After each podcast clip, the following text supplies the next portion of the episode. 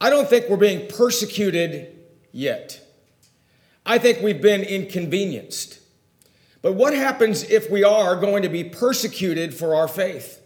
What are we going to do and how are we going to respond? Will we ever be persecuted by the law who stands outside the building and keeps us from entering to assemble to worship? Will there ever be a time that that will happen? How many times have we pr- uh, prayed over the years and we've said that God would never allow a law to come in that would keep us from worshiping according to the divine pattern? And then we have always said, but if there is such a law to give us the courage and the strength and the conviction to do what God has said and nothing else. Well, you know, there's been a great discussion throughout the brotherhood uh, this last week, and it's been over what do you do if the law says you cannot assemble? What do you do? Some people have said, well, if the law says that you can't assemble, we have to obey the laws of the land, so therefore we will not assemble. That is not true.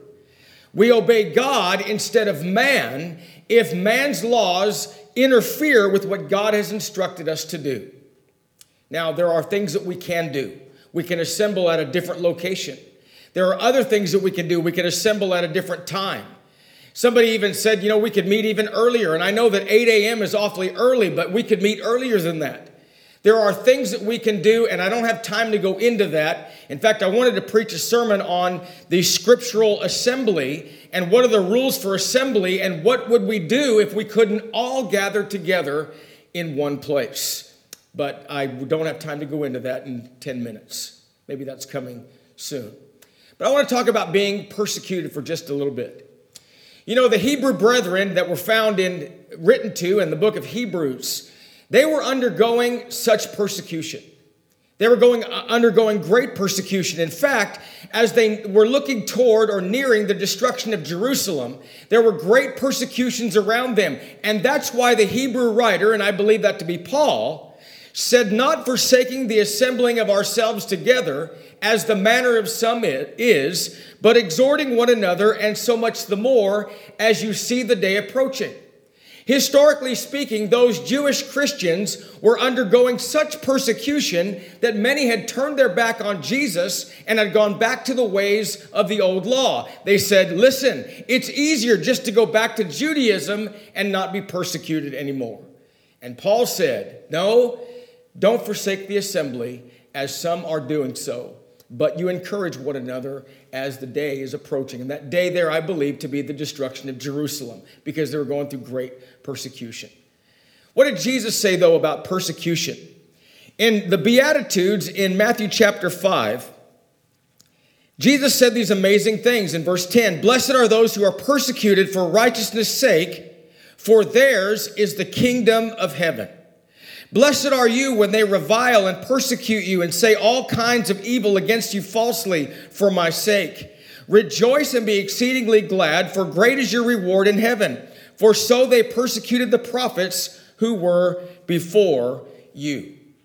Well, very briefly now, I want to talk about three things. There's three reasons that the child of God can have victorious optimism in the face of persecution. Number one, because of the Christian's relationship to God. Number two, because of the reality of truth. And number three, because of the reward of the righteous. These are things that we can have victorious optimism through the persecutions that come our way. Number one, though, because of our Christian, because of the Christian's relationship with God. When Jesus talked about the Beatitudes, by the way, the Beatitudes, the Latin form of that word means blessed the Greek form of that word means happy or content. So when you look at the very idea, Jesus is saying is happy or content are you when you're persecuted for righteousness' sake. And he wasn't saying that you'd be happy for the physical trial or the outward persecution, but he's talking about the spiritual blessings that you get when you endure. So the first thing that we want to notice is the Christian's relationship with God. Happiness is knowing that God is on our side. I don't think there's enough said about that. God knows where you are today. God knows that you've assembled with the Lord's church to worship God. He knows that. God is on our side. When we pray to God and we ask God that there would be no nothing that would come our way by way of persecutions, but give us the strength to endure, He is on our side. In Romans chapter 8 and verse 31, Paul said, If God be for us, who can be against us?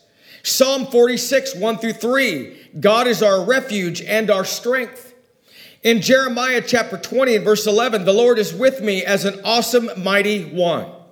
In 1 John 3 and verse 1, behold what manner of love the Father has bestowed on us that we should be called the children of God. God is on our side, and we have victorious optimism. Now, I'm just going to say something about faith briefly. If you're going to have faith and you're going to have increased faith, you have to either have faith or not. And you've heard me preach a sermon about fear, and I said a person is either fear driven or they are faith driven. If you're going to be faith driven, you literally, and you got to make good decisions on our part, absolutely. But we have to put our faith and our trust in God that God is in control in both time and eternity. God is on our side. So if we are at some point in time persecuted for righteousness' sake, there's victorious optimism and happiness being contentment because God is on our side. Number two, because of the reality of truth. You know, a really interesting concept, the reality of truth. You know, sometimes when we undergo a persecution or we suffer in some way or another, sometimes when we go through a suffering, we may, in our mindset, our mind might say, wait a minute now, is it my fault? Have I done something that's caused me to be in the predicament that I'm in and to suffer what I'm suffering? So happiness comes in the persecution knowing it's not our fault knowing the reality of truth, and truth does not change. Happiness comes from knowing that, that truth will never change. If we're persecuted for our faith, we know it's not our fault because truth doesn't change. Hebrews 13 and 8. Jesus Christ the same yesterday and today and forever. In Malachi 3 and verse 6, for I am the Lord, I do not change. If we follow the word of God, we understand it is the standard, it does not change. And happiness or contentment is this to know that God, what God has said is right, it is true, and regardless of the circumstances in our life, God is ultimately in control. In 1 Peter chapter 1 verses 22 and 23, the Bible talks about the idea that the word of God lives and abides forever and truth will ultimately prevail.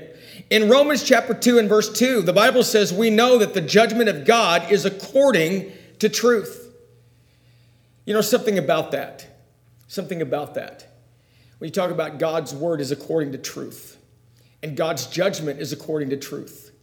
Sometimes people ask the question, Would God do so and so and such and such? Well, here's the point. It's not for me to say what God will do or God will not do. God is the ultimate judge, but I will tell you this Whatever God's judgment is, it will be right. It will be just. His judgment is always right.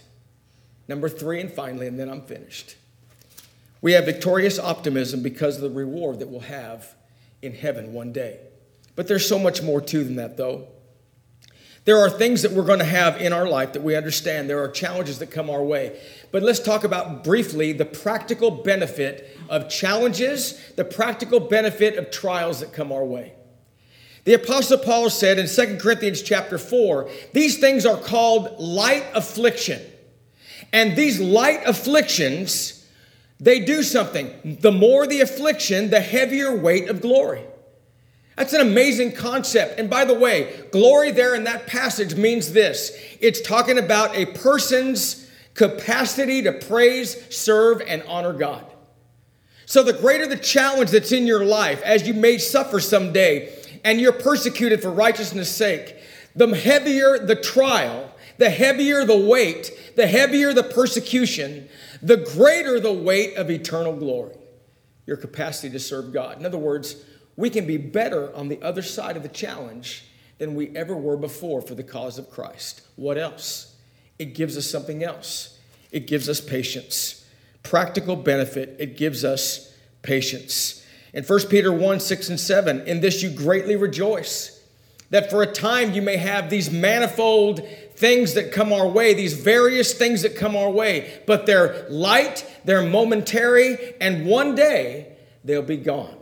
God gets the praise when we stand up for Him now, and we get the reward in heaven one day. So, happiness comes from understanding our reward in heaven. Jesus said in Matthew chapter 5, For great is your reward in heaven. So, are we being persecuted right now? I don't think so yet. But there may come a time when that's exactly what we'll have to endure. And if that is the case, will we stand for what's right? Now, I'll just say this in closing. If they came, the authorities came, and they said, You must disband, we would disband. And then we'll meet an hour later somewhere else. But we don't just stand there and say, Throw me in jail. We take the bullseye off the Lord and we say, okay, and then we just go assemble somewhere else. That's what we do. There may come a time when we're not able to assemble. What are we going to do? We're going to keep assembling. And as those Hebrew Christians underwent all that persecution because of their faith, we'll do the same thing if that is the case. So pray hard. Pray hard that we won't have such a circumstance, but also pray for the courage, the conviction, and the strength to do what's right. In conclusion, Christians can be happy when persecuted, if that is the case, because of our relationship with God. He's our refuge and our strength. Realizing the reality of truth, it does not change and it's not our fault. We're following the pattern that God has given. And number three, because of the reward of the righteous, one day in heaven. We thank you for listening to our podcast put on by the Church of Christ at 2215 Planz Road in Bakersfield. If you would like any additional information, or you would like to receive a free Bible correspondence course by mail, please email us at info at churchofchristbakersfield.com. Our service times are Sundays at 10:30 a.m. and 5 p.m. and Wednesdays at 7:30 p.m. Please make plans to join us.